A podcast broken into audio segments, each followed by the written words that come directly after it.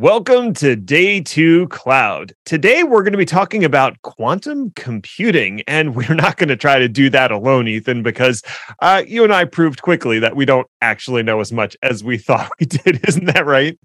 We don't know much at all, but Abby does. Abby Mitchell from IBM certainly knows a good deal uh, about this topic and enlightened us on many things. And in fact, in this uh, episode, Ned, I felt like some things about quantum computing got put together for me exactly what's going on down at the qubit level and why qubits matter.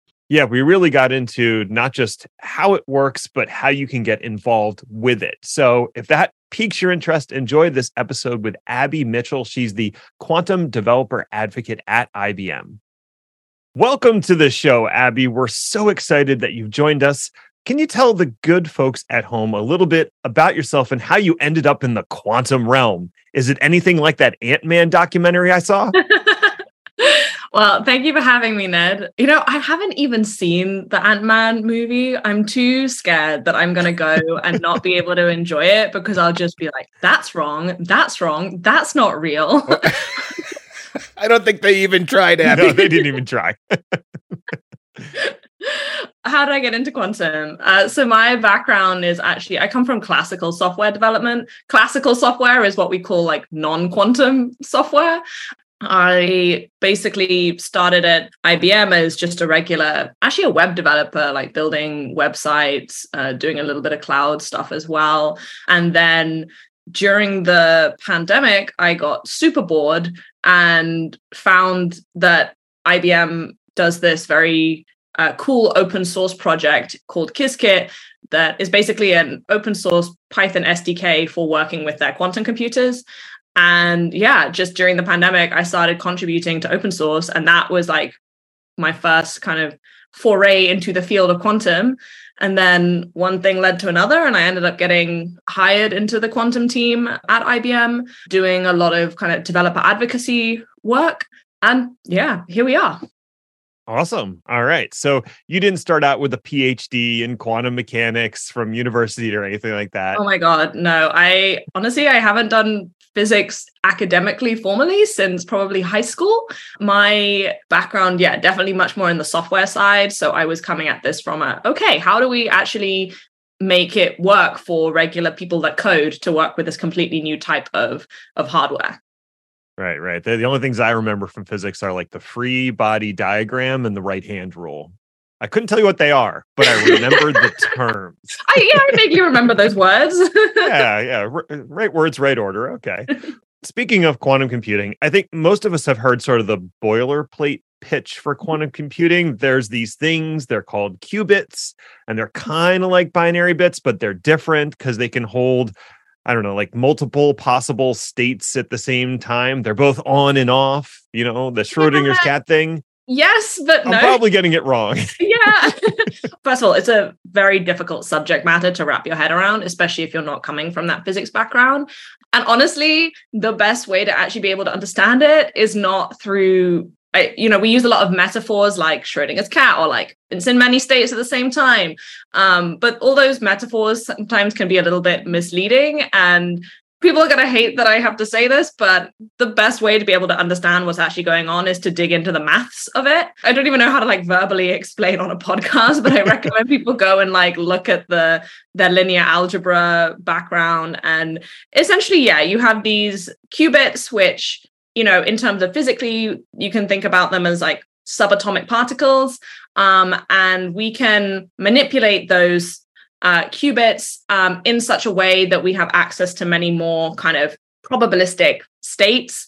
And the the idea of like it being in many states at once is because when you look at you know the actual maths of what's going on you can kind of see that this qubit can exist in a state and that is a linear combination of both zero and one. That doesn't mean they're zero and one at the same time. It means that like we cannot categorically say until we measure it is it zero or is it one? So before we've we've actually taken a measurement it's this kind of mathematical linear uh, combination of the two. Okay. The long and short is it's confusing.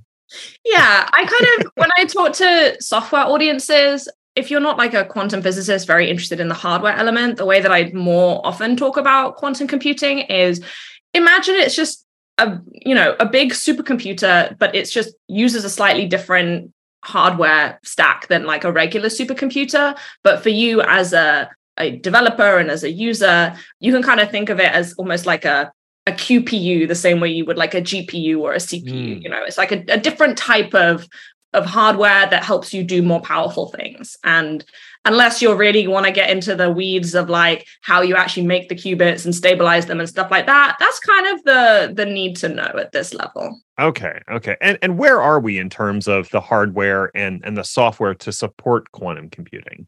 It's hard to tell, I guess, where we are because there's just so much that we don't know um, about this field. We can start by saying the theory around quantum computers has been around since pretty much as long as classical computers have been around. Like you know even in the kind of the second half of the the 20th century we were having kind of theoretical discussions around a quantum computer. Um, but it wasn't until 1998 that we actually managed to make that theory into we managed to create an actual qubit and mm. and use it. And then since then you know we've been rapidly kind of increasing the the power so to speak of these devices. Um, and now we're getting up to like kind of many hundreds of qubits. It's a little bit more complicated than that because there are other quality things that you need to take into account. Like just having a pure number of qubits doesn't necessarily indicate how good the actual device is. Um, you also need to talk about like the quality of the qubits themselves, how long they can kind of last in a stable space before they kind of destroy themselves. We're working with, you know, subatomic particles. They're not they're not as easy as just light switches that you turn on and off, you know, like your regular computers. We are in a kind of a pretty exciting time where we're just now starting to actually get to things that we think might be useful. We're now kind of reaching the limit of like we are able to get results from our quantum machines that are kind of on par with what like the best supercomputer could do for certain types of problems. It's a very exciting field because we don't really know like what's going to change in the next year. Are we going to make a, another breakthrough? Are we going to slow things down a bit because we hit a wall? Like we don't really know. It's a very um, hot area of, of research you got to enlighten us on what sort of problems this is good for. Because when I think of computers, I think of that light switch on and off, zeros and ones. It's binary. And that is predictable. And we know exactly what's going on. It's all quite straightforward. Not that I could design a computer, uh, but we know exactly the kind of problems that we can solve. When you're telling me we use linear algebra and guess probabilities, I'm like, wait a minute, what kind? What's that good for? What what kind of problems do I solve with that? Well, but you can kind of adjust them to get the probabilities that you want. Like if you de- design your algorithm in the right way, I would say that, you know, the kind of conversations that we're having now, it's more like we're still trying to figure out what problems we could actually you know might be problems that we could solve with quantum computers even that is kind of an unknown i mean if i assume if you go back to you know the early days of, of classical computing as well like nobody could have predicted back in like what the 1950s what even a regular computer would be able to do today. Like who could fathom that we would be able to like sit here and record a podcast over this thing called the internet you know? Like that wasn't on people's minds back in like the 1950s right. So like we're kind of in that space now with quantum. We're still we're just trying to push the hardware as far as we can and from the software side we're just trying to be able to keep up with what the hardware is doing so that we can like run experiments see what we can do if you want to get into like the technicals of like okay what can and cannot we do with quantum right now we can't do a lot right now, to be honest. Uh, we still have issues with the quality of the hardware itself that is limiting us. What we have is like kind of our best guess of like what we think we'll be able to do once we have hardware that is stable enough. I don't know how familiar you are with complexity theory.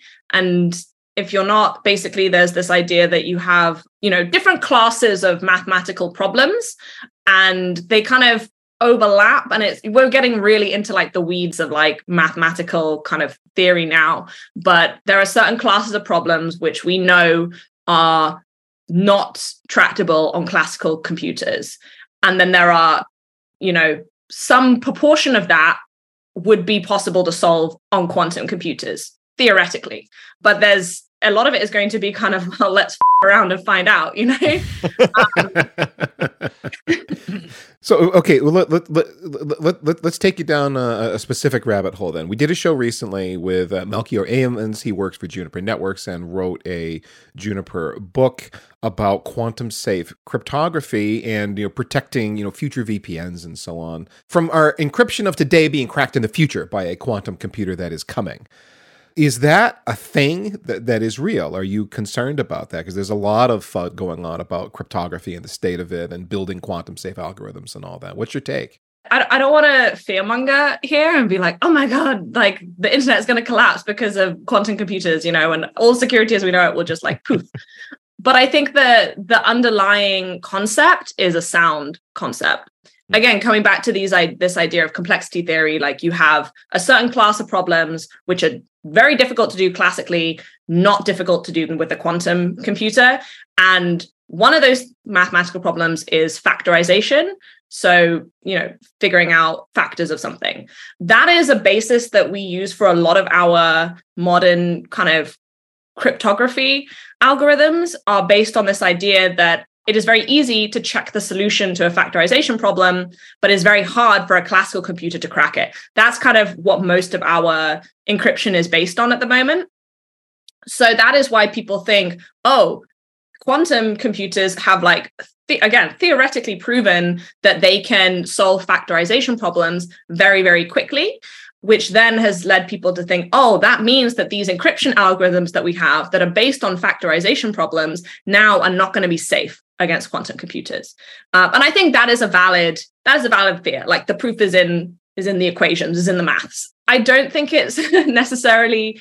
I don't, I don't want people to like kind of fall prey to the hype that that means oh my god we're never going to be safe on the internet ever because even the way that we develop classical encryption algorithms is constantly kind of going through review processes and even classical computers are getting better and better at cracking our classical algorithms so again from my kind of limited knowledge of the cybersecurity space there are constantly researchers developing better and better algorithms for classical machines. And now we're also starting to see people turn their attention towards, okay, quantum machines as well.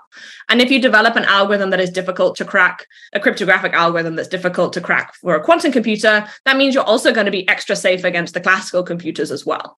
So actually, I think it was last year, NIST, the National Institute, I don't know what it stands for, the big cybersecurity guys. We know NIST, yeah, yeah. yeah. yeah. They kind of announced that they had kind of chosen a few algorithms that people have been developing that they recommend people start kind of paying more attention to because they are supposedly quantum safe. And I think IBM developed like two or three of those. And the idea is again, you you you develop a cryptographic algorithm that instead of being based on a mathematical problem like factorization, you base it on something like lattices, which is a much more complicated maths problem and probably difficult even for the for good quantum computers to be able to crack. So to answer your question, I don't think people need to worry about like today switching over to like a different cryptographic kind of protocol, but it is definitely something that researchers in that cybersecurity space are paying attention to. And at some point, you know, the same way that we update our classical encryption methods every few years, possibly we'll do the same with quantum in a few years as well. Now, if I have data today that I'm concerned about being cracked in the future, how far into the future is this?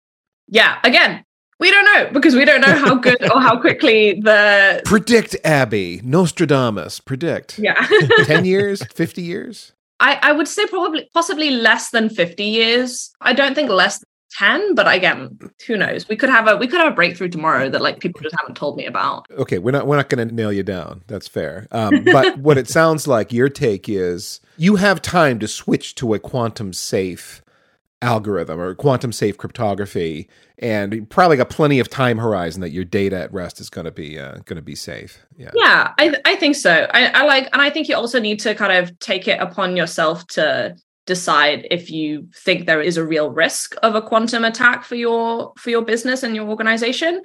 If you are just hosting your yoga studio website and you have a login like i don't think you need to bother with like quantum safe quantum safe cryptography right now.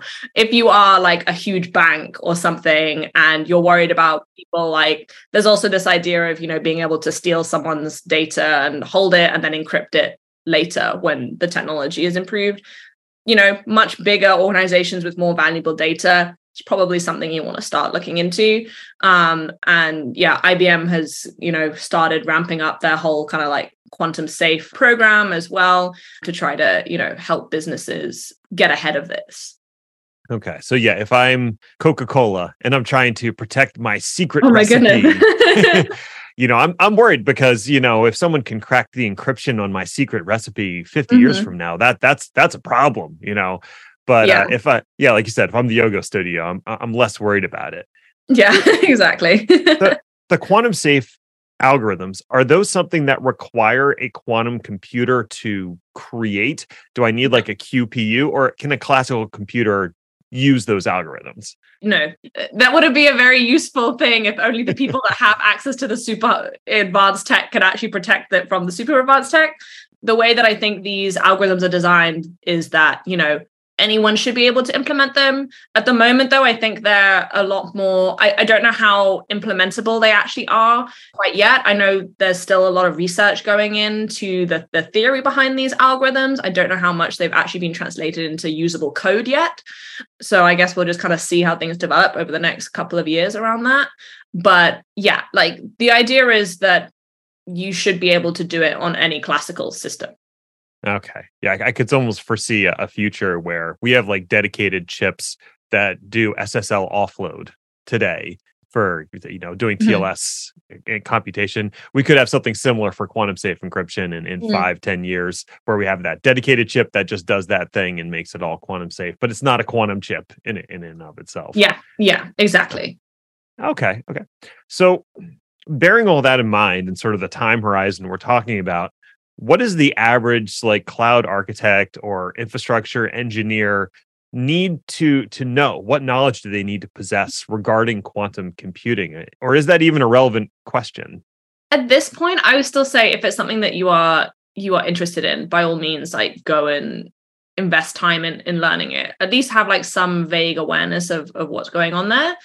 Where I personally see quantum computers having the most use for is for companies that are doing kind of scientific research. Um, so people in the scientific computing community is probably more relevant for them. If you're just working in something that isn't related to a scientific field, it's probably not going to be as relevant for you. If your if your business isn't about using a big powerful computer to do very complex calculations you don't really have a use for for quantum computers in your business. And then if you're a cloud architect working in that kind of space then you probably wouldn't have the need to interact with it. If you are a cloud architect or something working in a scientific field um, then it's again something you might want to start being more aware of in the same way that you would kind of think about how do you manage your architecture in terms of like CPUs and GPUs now think about the fact that oh you might need to involve a QPU at some point but also like some of the cloud providers themselves need to start integrating these quantum processors into into their orchestration. It might just be an a thing where you have to wait for the cloud the cloud companies to catch up uh, before you know your average cloud user can start actually um, interacting with them. So i would say watch this space Abby, as uh, as Ned mentioned, he's talking about cloud architects, infrastructure engineers. Those are the kind of folks that uh, that Ned and I are, and uh, many of our listeners are. So we we love infrastructure, servers yeah. and racks, and blinky lights and cables and all that stuff. So if we were to look at a quantum computer installation, what what would that look like? We hear there's super cooled rooms and all kinds of fancy stuff. Can you walk us through it? Yeah, sure. Okay, so I have actually had the privilege of being able to go and see some of these devices um, in person. They do look very cool. I feel like a scientist, you know. Let's start from the small and, and get bigger. You start with like a qubit, a little teeny tiny subatomic particle, whatever, whatever you're making your qubits from, like different companies do it different ways. So a, a teeny tiny thing.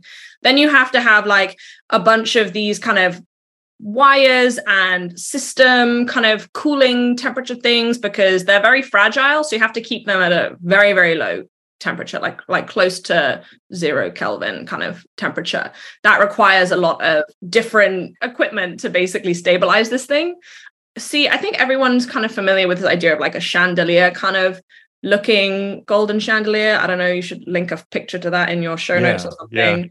Um, but yeah, so basically it ends up looking like this big mess of golden, like kind of wires and stuff, which is all just like the cooling and the the measurement mechanisms for this for this teeny tiny qubit or maybe it's like a few qubits together. Um, and it's kind of suspended off the ground and you have again kind of this tube that covers it which is for insulation purposes. And that is like the computer itself. It's kind of suspended off the ground looks like a chandelier in a coat.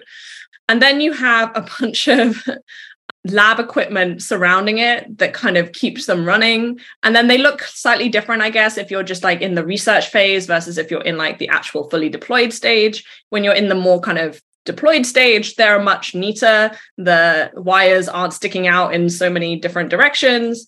And yeah, and then you kind of we we line them up in a row and we kind of connect them to the internet. And then we have another layer. Uh, now we're kind of moving out of like the physical lab space into the internet, cyberspace, I guess. um, and at this stage, we have we need to think about things in terms of like, okay, we need like a quantum assembly language layer. Then we have like some kind of cloud kind of API infrastructure, and then finally you have kind of Qiskit at the very top layer, which is where I focus my time on, which is the the interface that people have with the technology. It sounds like something you'd see out of in a in a crazy sci-fi movie or James oh, Bond oh, film is. or something. So and cool. yeah, yeah, it, it, it sounds absolutely fascinating. Now, and as you said, the, uh, the the supercooling part of it, talking about zero degree Kelvin, that's like space far away from the sun, kind of cold. You know, we're nearing absolute yeah. zero. Yeah, really, wow. really cold. Okay. Yeah. So w- one question then is: there's a, I guess I'm imagining it as sort of a bridge between the quantum computing realm and the traditional infrastructure realm. And you, you kind of describe that layer where there's like there's a cloud API, you know, and so on. Mm-hmm. So if, if I was to look at the architecture of this computer where I've got qubits and I'm doing, you know, a different sort of math and computing, I've got to get the data from there to traditional computing infrastructure. Would I see things I recognize in the quantum stack, if you will, that uh, are part of that bridge? As soon as you get away from the the hardware itself, it's just like a regular cloud infrastructure setup.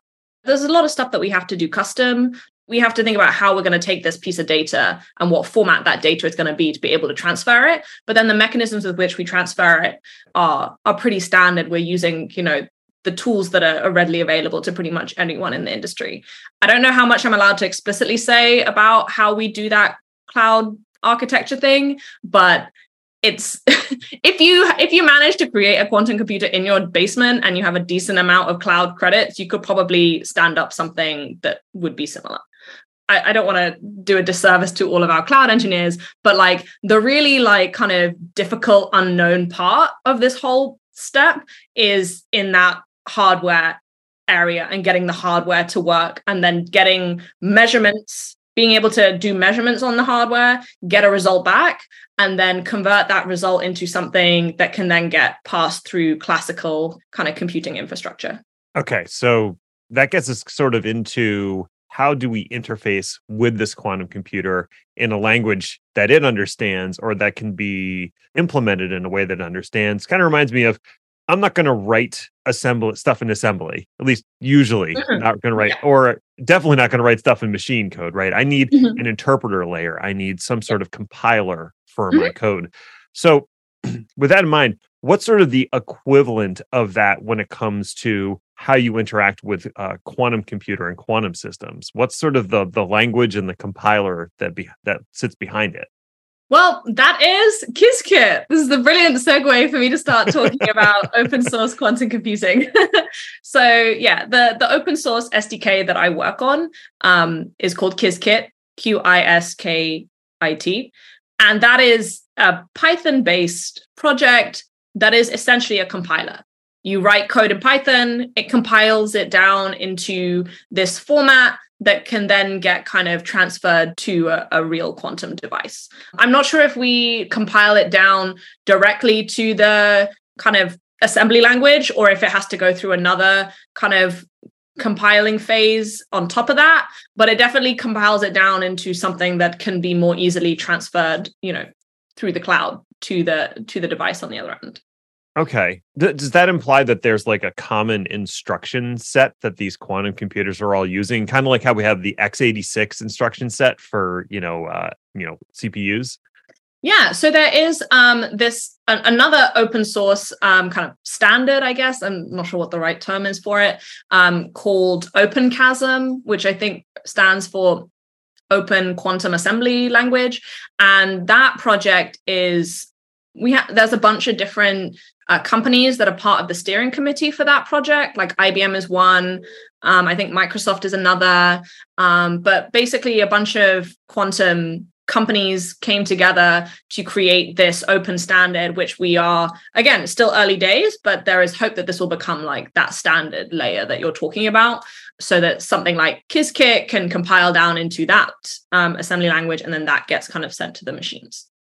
Okay it's very nice to hear that it's open source because mm-hmm. I know that that's one of the the difficult things about working with x86 is Intel's implementation is slightly different than AMD's, and if you've worked in VMware for any period of time, you know that you you, you can't always move things from one platform yeah. to another easily, and then there's other uh, other architectures as well. So that that's really cool that it's it's open source and that people are trying to collaborate and get get around this problem to begin with.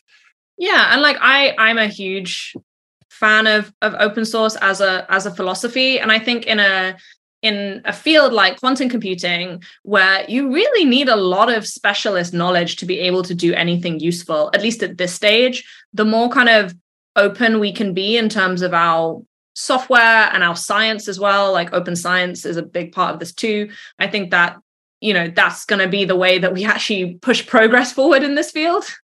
Right. Is there a way to model uh, quantum computing on traditional hardware? I, I, mean, it seems like it would be tough to be a programmer and always having to have time with the qubits to be able to model your code and see how things are going.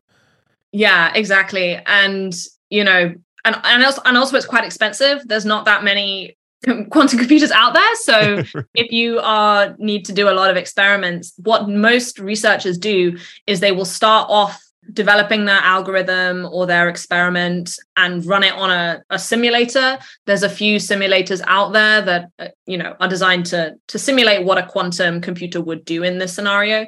But that only works up to like you know quite a small number of, of qubits. And then once you need these bigger machines then you'll have to kind of transfer to to a real device. But there are simulators out there as well so what what do the extra qubits get me? Um, is it just more speed, or is it more complexity of operations I can do, or, or both? Yeah, I guess it's a little bit of of both. And this is where if you're doing any kind of serious research and experiments using a quantum device at this stage in in the field, you need to have a very good understanding about the underlying hardware that you end up running your device on. You need to know kind of like how many qubits it has, how connected those qubits are to each other, what the quality of each of those qubits are, how many operations you can do per second. Like all of these factors come into how complex of a computation you can get. So having having more qubits, I guess, means that you have more computational space to work with. So I'm trying to think of a good example for you. Um, let's say you are trying to simulate a molecule. The bigger that molecule is, the more qubits you need because the more kind of space you need to encode the data on. So, yeah, it, it, essentially means you can scale up to larger problems or more complex problems. But then within that, you could also, for example, do a smaller a smaller computation but if you kind of parallelize it with multiple qubits at once like that also helps if you have more qubits because these qubits themselves don't live for very long. So sometimes if you have like a very long a computation is going to take a long time, it's better if you can kind of like chop it up into bits and kind of do it at the same time. But it very much depends on the specifics of what you're trying to figure out. You said something along the way there qubits being connected to each other. Uh, what does that mean? You have this and, and i'm going to veer back into the, the realm of physics for a little bit just bear with me. One of the foundational principles of quantum computing is this idea of entanglement which basically means that if you do some operation on a qubit that is entangled to another qubit that entangled qubit kind of instantaneously kind of also can experience some change. Is it saying they mirror state? Is that a right way to say it kind of I, am not sure if that's the specific term it's used. Um, I normally we normally just talk about it in terms of it being in, entangled to each other, but they kind of the states become connected. That doesn't necessarily mean they are the same state at the same time, but it means that like by changing one state, you automatically kind of trigger something to happen in, in the other state. And it, it depends on the specifics of what you're doing. But this is this is a unique property of qubits and quantum states um, in general. Like you could, for example, take this entangled qubit send it to the other side of the galaxy and then do the operation on on your qubit here on earth. And then that other qubit would kind of also react instantaneously. So yeah that's what i mean about connected. And when you're developing these algorithms that are specifically designed you know with quantum computers in mind the more entangled it is normally the more kind of interesting of a result you can get and the more kind of interesting problem you can solve. Um, but that also comes with a trade-off in like the more entangled your states are to each other the more i guess fragile the whole system becomes. So that's also like a trade-off that we're we're kind of dealing with right now. It sounds like if I want to run one of these programs, I'm limited by the number of qubits and how complex that system can support and the error rate of that mm-hmm. system. Mm-hmm. Uh, whether yeah. I can get the coherence between all the different qubits together and have it sit in that to do the computation in time before it starts collapsing. Exactly. You normally don't just do like one run of an experiment on a computer. You normally mm. run it multiple times so that you can then get a sense for okay like this is how much error i'm seeing because you know this this is where the probabilistic element comes into it if like 9 times out of 10 you get one result and then one time out of 10 you get a different result that one is probably because of an an error or like noise we call it the the qubits were faulty something went wrong like they had a bad day they decided not to to play nice you know All right, that's interesting. So if I'm running a computation, I'm not just doing it once. I'm running it multiple times so I can get the whatever confidence interval I'm looking for. Now I'm trying to reach back to the days when I took statistics, yeah. right? so I'm trying to figure out what what level of confidence do I have in the results based off of the type of quantum computer I'm working with and the computation I'm asking for it to do. Yeah. If you want to talk about it in terms of like a very basic kind of flow of how it works to code on a quantum computer, basically you take a problem, you come up with a mathematical reputation of said problem. And then you have to convert that into a quantum circuit, very similar to if you've ever seen like classical circuit diagrams of what things look like kind of at a lower level. Mm-hmm. We have like that, but for quantum as well. they look very similar. Then that quantum circuit kind of gets compiled into something that the device can understand.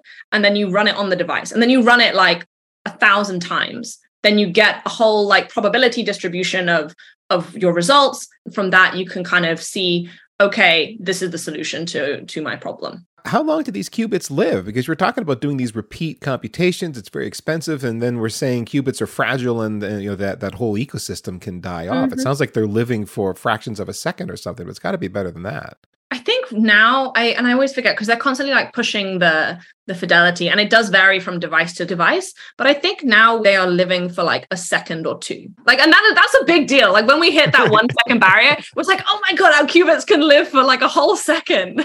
Wow. Um, so yeah we're talking about incredibly fast measurements. When the qubit dies, do you do you take it out and it's you're sad, you have a little funeral for it, then you pop in a new qubit? I mean, how do you replace these things?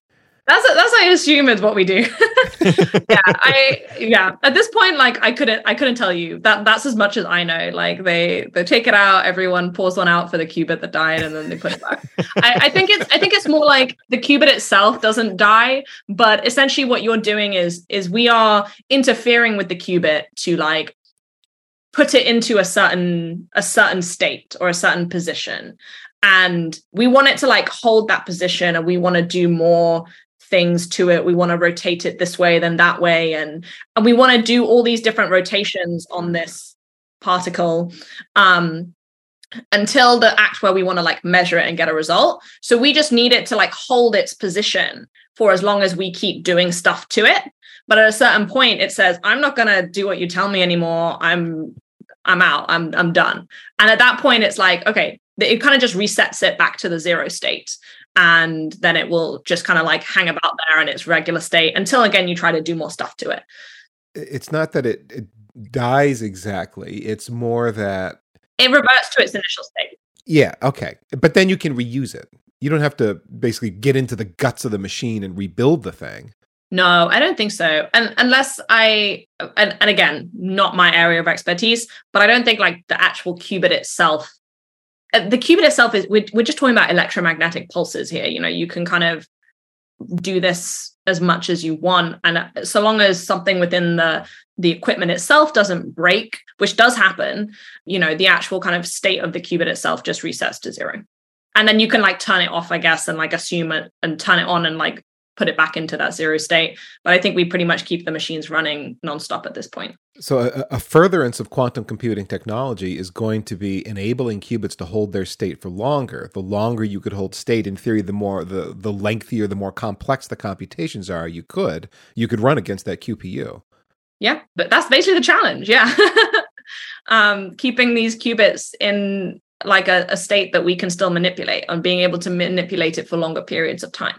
And this is a becomes an interesting problem further up the stack as well. So getting into this cloud infrastructure layer or even this compiler layer, you know, we are so limited just by how long our qubits stay kind of coherent that we cannot afford for any layer of the software stack to be the bottleneck for getting mm. experiments to run on these machines when you're talking about how quickly we need to like get in and get out with this computation. We can't be like dilly dallying you know sending things you know through our rest apis and like any little bit of latency can have a huge impact on the reliability of the results you get. So we are constantly talking about how do we make this more performant? How do we make this more performant? Um, it's a huge thing for us on like the software side of the house. Okay so you, yeah you need to remove those bottlenecks because once the system mm-hmm. is initialized and ready to go it's like feed me the stuff because i've got yeah. about one second before yeah. i'm gone. Exactly. Wow yeah. wow that's that's some pressure when you get everything set up and you're ready to run the computation and like oh um some system's not quite ready. It's like well now we just lost it and we have to start from scratch. Yeah exactly oh, that's got to be frustrating. So i'm thinking about like the scarcity of these quantum computers and it's reminding me of like back in the old days when you just had these mainframes at big universities and access to them was very limited and people would have to put in for like I need some CPU time or some mainframe time, right? You line up with your punch cards like, ooh, mm-hmm. maybe I can get a slot at 2 a.m. for my research project. Yeah. Is there such a thing as quantum as a service where I can as just Joe Schmo buy some time on a quantum computer, or is it still just completely restricted to researchers and and people at the universities? No, we we have a pay as you go offering right now for IBM Quantum uh, within our I think it's within IBM Cloud's kind of infrastructure. If you if you have a subscription there you can kind of see the the options. But I, i'd say like it's almost like in between those two models because there is still like a very limited number of devices available and you do have to queue to get your experiment to run. And sometimes it can take you you know multiple days to run a full computation. And a lot of that is just like the the queuing time because many people want to use these devices. And obviously if you have you know if, if you have a bigger budget then like you can there are things you can do to kind of reserve time on the devices depending on if you have a you know a relationship with the quantum company that allows you to do that yeah so i'd say it's like a little bit of a a little bit of a mix between the two like it's, it's I, I would say it's closer to that old mainframe model except now you can kind of send your you don't have to line up with your punch card now you can like kind of sit at home, you know, with your laptop and and submit your job to the queue and, and kind of wait for your turn. Okay. Okay. So I would write something in Qiskit and then mm-hmm. I would rent some time through Quantum as a service and submit my my compiled program to it and then get whatever the results are from from that program. Yeah, exactly. So I'm going to ask you to prognosticate a little bit as our as our final question for today. Um, and we're not going to hold you to any of this. Right? not put it on a spreadsheet. Check in with Abby in a year, you know. Um, but how do you see things maturing in quantum computing over the next five to ten years? Ooh, I think our devices are going to get better and better, and I think we will start moving from at the moment a lot of the research that's going on is is very close to the hardware just like making the the hardware itself work better I think we're going to see more research gaining traction higher up the stack, like more on like the applications level. Like, okay, how do we take this technology and apply it to like a real world problem? Like there are already people doing that kind of research, today, but there's a limit because of the hardware. Um, I think over the next five to 10 years, our hardware will continue to get significantly better and we'll also develop better techniques to we're already you know doing a lot of this now developing better techniques to deal with these faulty kind of devices that we currently have so i think we're going to see more breakthroughs in the move higher up the stack if that makes any sense yeah, yeah. This, seems to be the way of all technology, right? Yeah, we exactly. Start out at assembly language, but we eventually yeah. work our way up. Yeah. if, someone, if this has piqued someone's interest and they want to know more or dig more into the world of quantum computing, what are some good places to get started? Yes, it's time for our shameless plug. Absolutely. Um, So we do a lot of stuff with Qiskit and with IBM. Like we're very aware of the fact that most people like do not know much about quantum or how to get going with it. So we put a lot of effort into making freely available resources for people to get started learning the theory, getting started writing code with it, that kind of thing. There's a few different places you can find this information. Probably the best place to start is go to qiskit.org. And on our website, there is like there's documentation for getting started with Qiskit. There's also a learn page, which kind of takes you more into the theory side of stuff. We also have a YouTube channel, which is nice for like kind of more general, I guess, like quantum mechanics theory and how it relates to Qiskit, quantum computers in general. Yeah, that's what I would say get started with. Go to qiskit.org, check out the learning pages, check out the documentation, check out the YouTube. Okay, excellent. That's easy to remember. and yeah. obviously, we'll, we'll, put a link in the show notes for anybody who's interested in jumping in. What about you? Are you a social creature? Can people find you on the internet? They can. I am on Twitter still. We'll see if that still is true by the time this podcast goes out. Um, I'm also on um, GitHub and, and LinkedIn. Um, yeah, I can give you guys the handles and stuff, and we can put it in the show notes. Okay, awesome. Well, Abby Mitchell, this has been a fascinating conversation about quantum computing. Thank you so much for being a guest today on Day Two Cloud. Thank you. Thank you for having me. It's a great way to start the day. Absolutely. And hey, virtual high fives to you, dear listener, for tuning in. If you have suggestions for future shows, we would love to hear them. Do you want us to dig more into the world of quantum? We can do that, but we need to know. You can let us know on Twitter at Day2Cloud Show or go to our website, day2cloud.io, and fill out the handy request form that you will find there. And if you like engineering oriented shows like this one, visit packetpushers.net slash subscribe. All of our podcasts, newsletters, and websites are there. It's all super nerdy content designed for your professional career development. Until next time, just remember cloud is what happens while IT is making other plans.